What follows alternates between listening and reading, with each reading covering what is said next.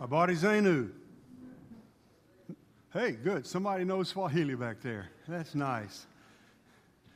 I've been asked by Chris to give a bit of a message of our walk, my wife Cherry and I, and our living overseas in Kenya for a number of years and still trying to stay there as retired folk, and how you fit into that. We're going to look at the verses of Scripture today that are pretty tough. They're scary, whether you're young or old. Matthew 28 19 and 20 says, Go make disciples of all the nations. The word nations there has the idea not of countries so much as tribes, groups, different ethnic groups, but the word there is all, and it's as you go. Not as maybe this one, maybe that one. So that's why this is a scary kind of thing, because it suggests something that all of us are responsible for. Maybe some of you are saying, well, good, I'm old enough now, I don't have to consider it. Wrong. Some of you are saying, well, you know, I've got a plan and I'm already working on my master's degree and this is God's. Wrong. It's for all of us. Go and make disciples of the nations, of all the nations. And we're just uncomfortable with it. I like my situation. I feel good about it all. Now, we're not just talking, though, about you and me. We are. There's the idea here of as you are going about, not just as you target 800 miles away. It has to do with who you run into in the shopping center, how your neighbor is treated, someone with a problem that you meet while out walking one day. As you go about your life, you are making disciples. That's the goal. It's scary.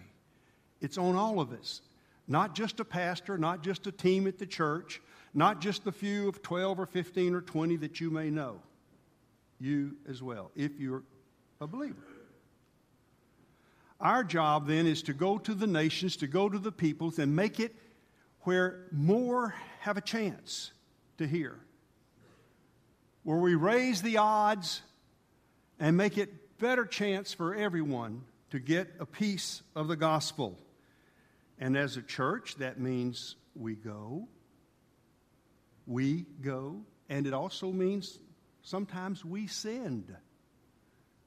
We make sure that a place is gone to. When we find someone crazy enough and called enough and willing to go, we'll send them to a strange, strange place. I'm going to tell you about a few places like that. You see, this happened to my wife and I some years back. Cherry was raised here in Ruston. We met at Louisiana Tech.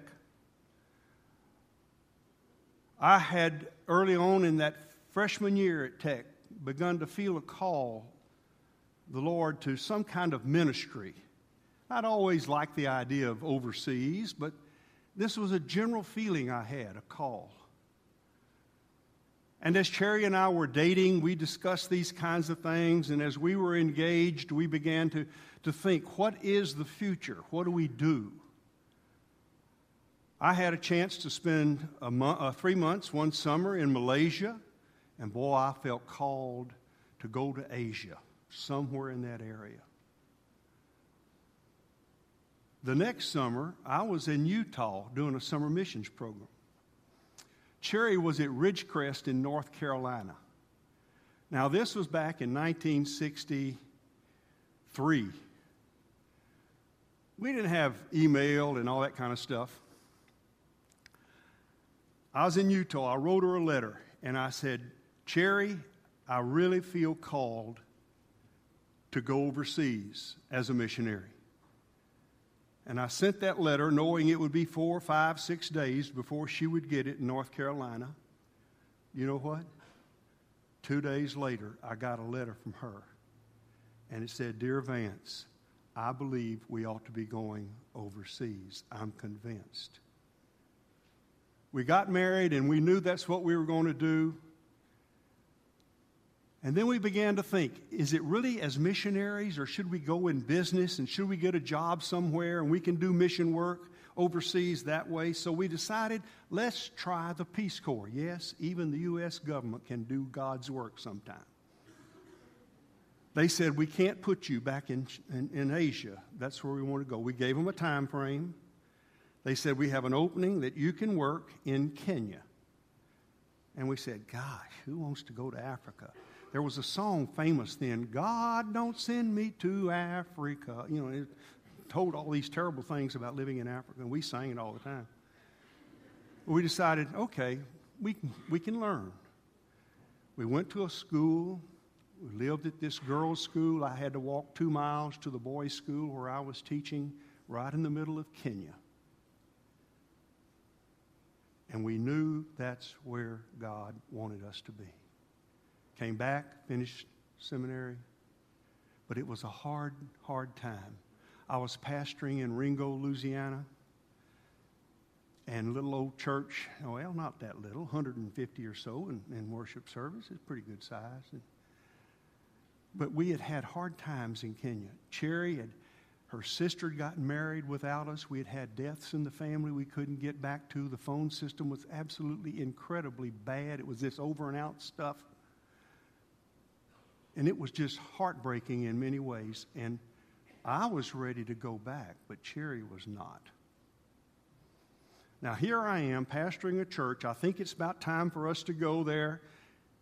And giving the invitation one Sunday morning, I was standing down front, as a good pastor should. And guess what?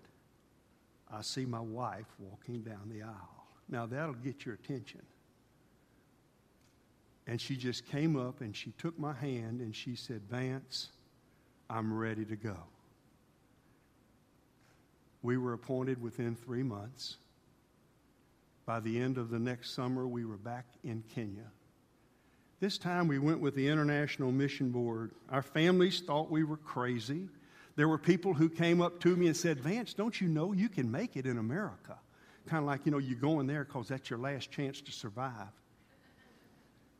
We knew that's where God wanted us to be. He had made it quite clear. We had training for four months before going to get us ready because we were going to a people that we didn't know really much about. We had two young children, about six and four years of age. We landed there in Kenya. We jumped into the process of trying to think like Kenyans. Now, one thing you guys don't realize, it's dangerous to have someone like me preaching because in Kenya you'd never preach less than an hour sermon. If people have walked three miles to come to church, they don't want to get a little old 25 minute sermon. They want to get their money's worth. So they're going to, you know, but I'll, do, I'll try to do the best I can to get through by, say, 1245, if it's all right with y'all. Somebody said amen. I don't know. That doesn't sound too good, does it? But we had to learn to think like Kenyans. We had to learn how to greet people. And one time I went into a house and I knew the husband and I'd met him elsewhere and he had invited me there. And when I got into the little sitting area, this little tiny house, the door opens to the kitchen and the wife comes in on her knees, bringing me a cup of tea, walking on her knees. And that's the way you greeted men. I had to get used to that kind of thing. I had to get used to the fact that you could shake hands with some people in some tribes and you didn't dare touch them if it's in another kind of tribe. We had to get used to sitting with people that were dressed in very, very strange ways. One time I was out in the far bush and I was with a tribe that I didn't know very well, and we had an interpreter and we were going. I would speak Swahili and he would speak whatever the local language was there. There were a mix of languages. And the guy sitting next to me that I was really doing most of the talking with, he was not wearing a shirt. He was wearing kind of a wrap around his waist.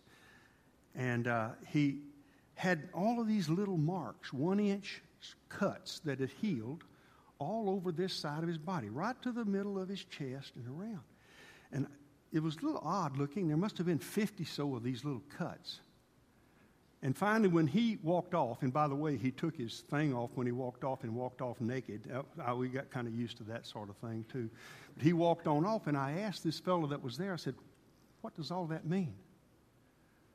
He says, One mark for every person he has killed. I'm glad I didn't know it when I sat down by him. But you learn how to kind of get into the group and to see how they feel and begin to speak the language as a person who lives there. You fit in strange foods? Yeah. Sometimes you don't dare ask what it is. You just hold your nose and eat it.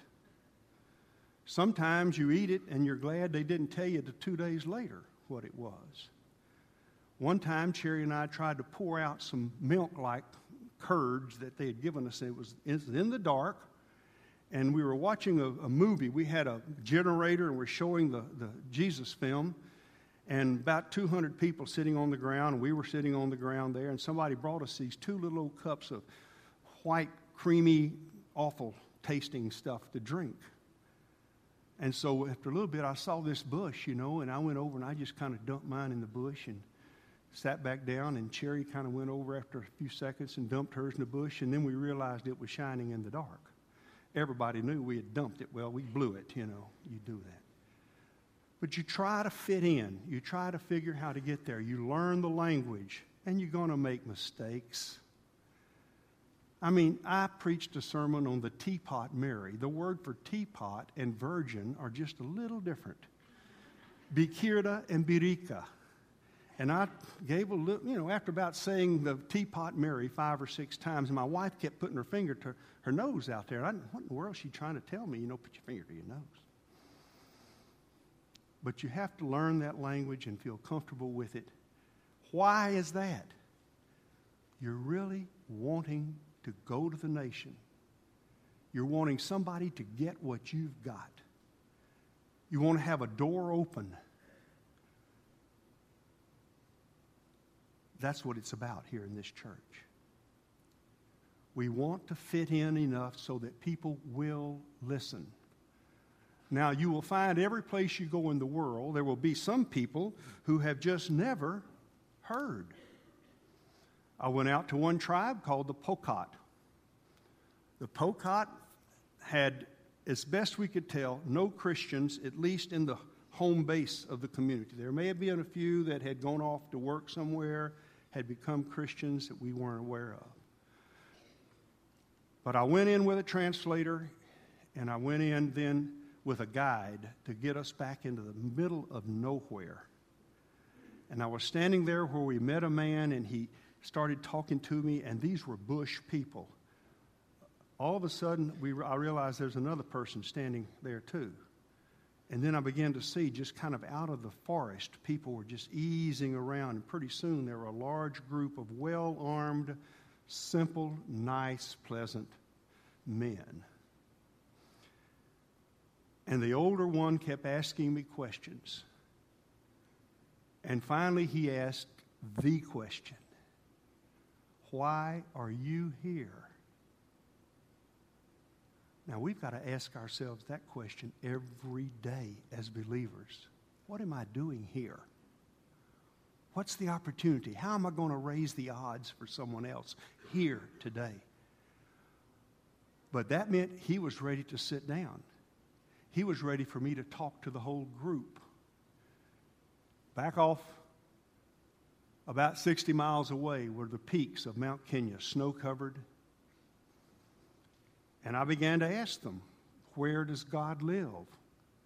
Yes, on the mountaintop. He is away, He doesn't touch our lives.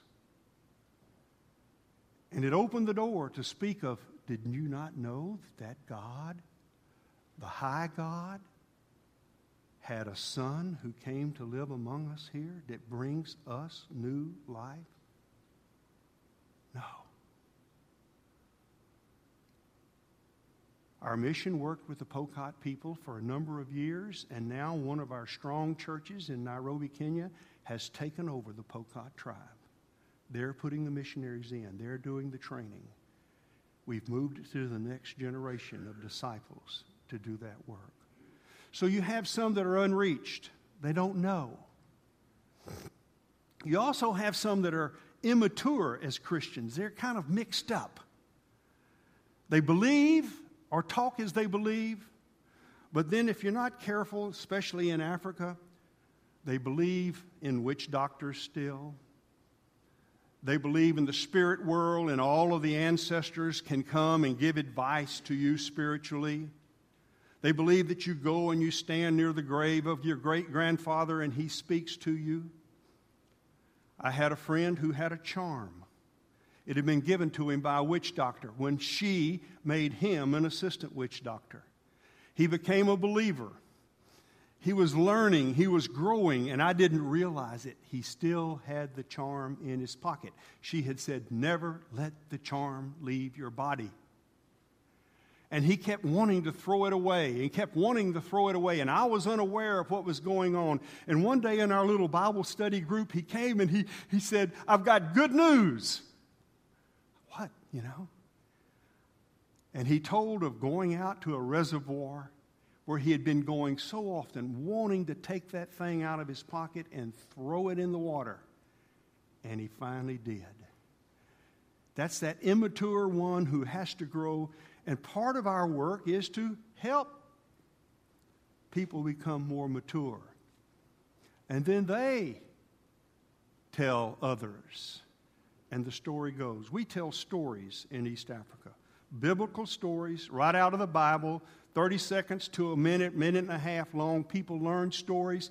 I can tell stories to a group of three people from a village, and if I go into that village a week later, everybody, 250 people, will know that story. So we work at multiplying. Why? To raise the odds, to give everyone a chance to hear, to receive the gospel, get rid of the charms the ancestors, the spirit world that messes up your growth. See? Thank you for sending us. Cherry and I were aware that God loves those people. But you made it possible. As Southern Baptists, we give regularly, and at Christmas time, we give in a special way offerings that go to missionaries and support of missionaries and things, paperwork and so forth, that gets you caught up in praying for missionaries and for the work around the world. Uh, the International Mission Board has a little over 5,000 missionaries around the world, all, most all the nations. It's a work that you have your hands in just when you're part of this church. And I thank you for being so caring for us. We landed there, two kids. There was a house for us to live in. They provided a car. Well, it was an old, yeah, it was a car. Uh, I had several interesting experiences. You learn to take care of cars when you live there. We had enough salary to live on comfortably. Kids' schooling was cared for, medical care was there, emergencies were taken care of. Nobody ever said, by the way, you're sick and your family is so sick, we can't afford to fly them out to America where they need special care. No, no. That was never a question. You take care of us. We did not have to come begging. We would come home on leave, we could give reports, but we didn't have to go around and kind of weigh out your ability to give personally for anything we needed. No, never. We were well supported because you gave regularly. Now, when you get to Kenya, in most parts of the world, there's a team of missionaries there, and they work with local nationals of Christians and begin to have strategies. What are our people coming going to do? Some will be doing medical work. Some will be running orphanages. Some will start secondary schools. Some will start seminaries. Some will train at this level. Some at that level. Some will have a goat farm. Some will teach people how to raise various crops and how to change their ways of farming. All kinds of things are done because we look at what the needs are and how do we get to those people and what would open them up. And then you support it. So that's the International Mission Board. It gets the ball going. I was assigned to train pastors. We started with a program that the Africans weren't sure it could work. They had always thought of school as something you do five days a week at least. We were having people do three days of study, hard, intensive study, in centers all over the country. And they were continuing in their pastoral ministries. And then we began to get their wives into the program. And then my wife began to set up a pastor's wives program. And so we were often on the move during the week, especially myself. Cherry raised the kids at home.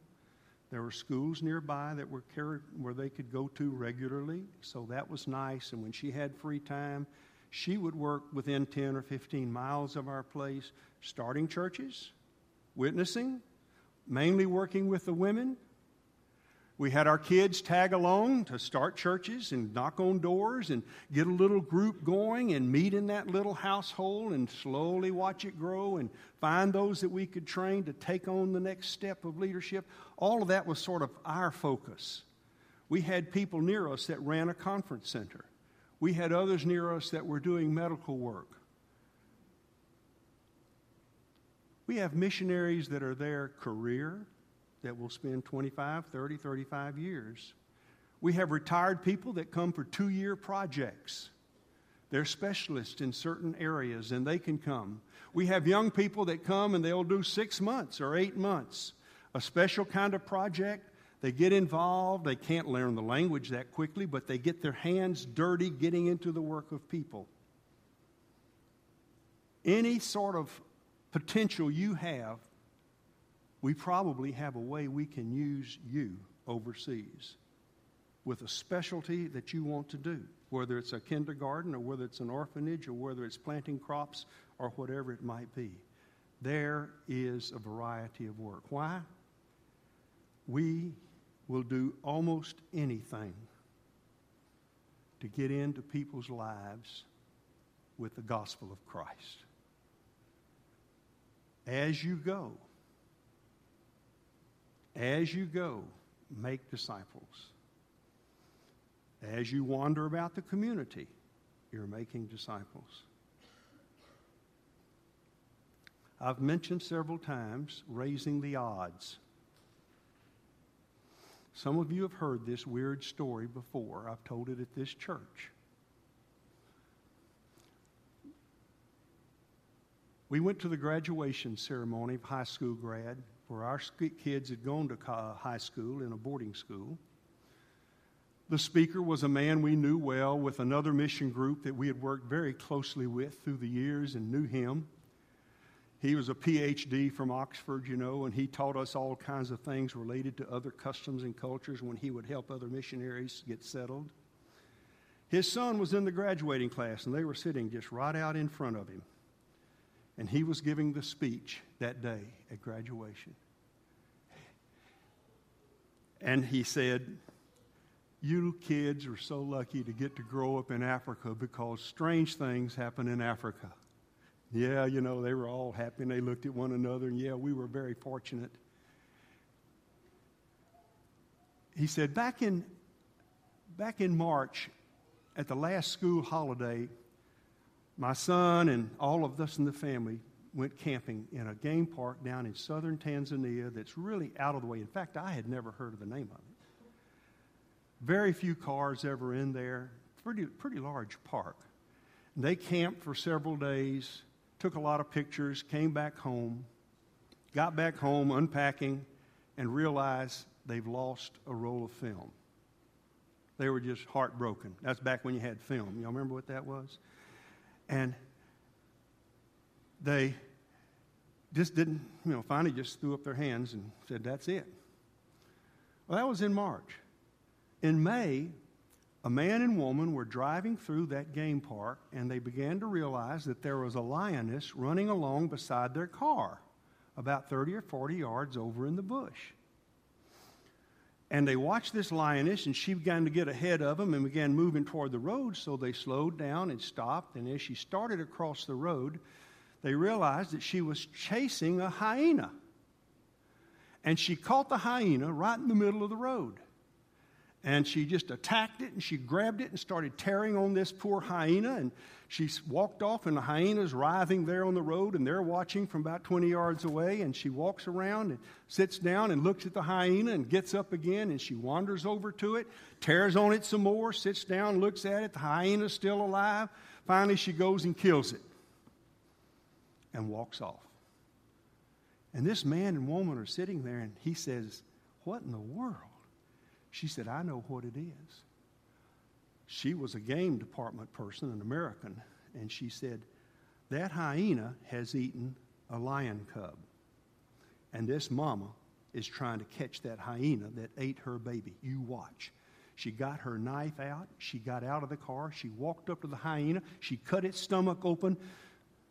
Wasn't a cub. There was a roll of film. Came out of its stomach. She took that roll of film, she looked at it, she took it to uh, the, the big city, Dar es Salaam, and got it developed and got the pictures back. And she said, Well, I'll be. That's John Aronson and his family. And so John's giving this speech, and he calls his son up from the group and he says, Here are the pictures from the family vacation. Watch out, they've been in the stomach of a hyena. Now, what are the odds of that happening, folks? I've lived about 40 years in Africa. I've been around lions an awful lot of the time. I have never seen a kill. What's the chances of seeing a kill? Well, the odds are obviously pretty high if I've never seen one. But what if, what if, what are the odds that a hyena gets killed in front of you that has in it a roll of film and some woman in that car is crazy enough and has a knife and a purpose to go cut the hole in that stomach and take that film out and then get the film developed, what are the odds that she's going to know who's in the pictures? Yes, one in millions. You see, our job is to do every little thing along the way to raise the odds for someone to hear, to accept, to believe, to become part of the family of God. And you know what? They will continue to multiply it. What do we do as a church? Let's raise the odds. The Lottie Moon Christmas offering, we'll be taking it soon. You know what? We've been giving about the same amount for the last 20 years, between twenty and $30,000 back and forth each year. I challenge you, let's double it this year. Don't sit down and divide and say, well, let's see, if everybody in the room gave $50, I can give 50. Some of you can give 400. Some of you young folk are saying, well, wait, the adults do the giving. Don't let it go for that. Let's raise the odds so that everybody on this earth gets a chance to hear the gospel. As you go, you share. As you send, you share. And one other little piece you've got to pray. Lord, open doors and send the right person. Even if it's me, I'll go. Let's pray together.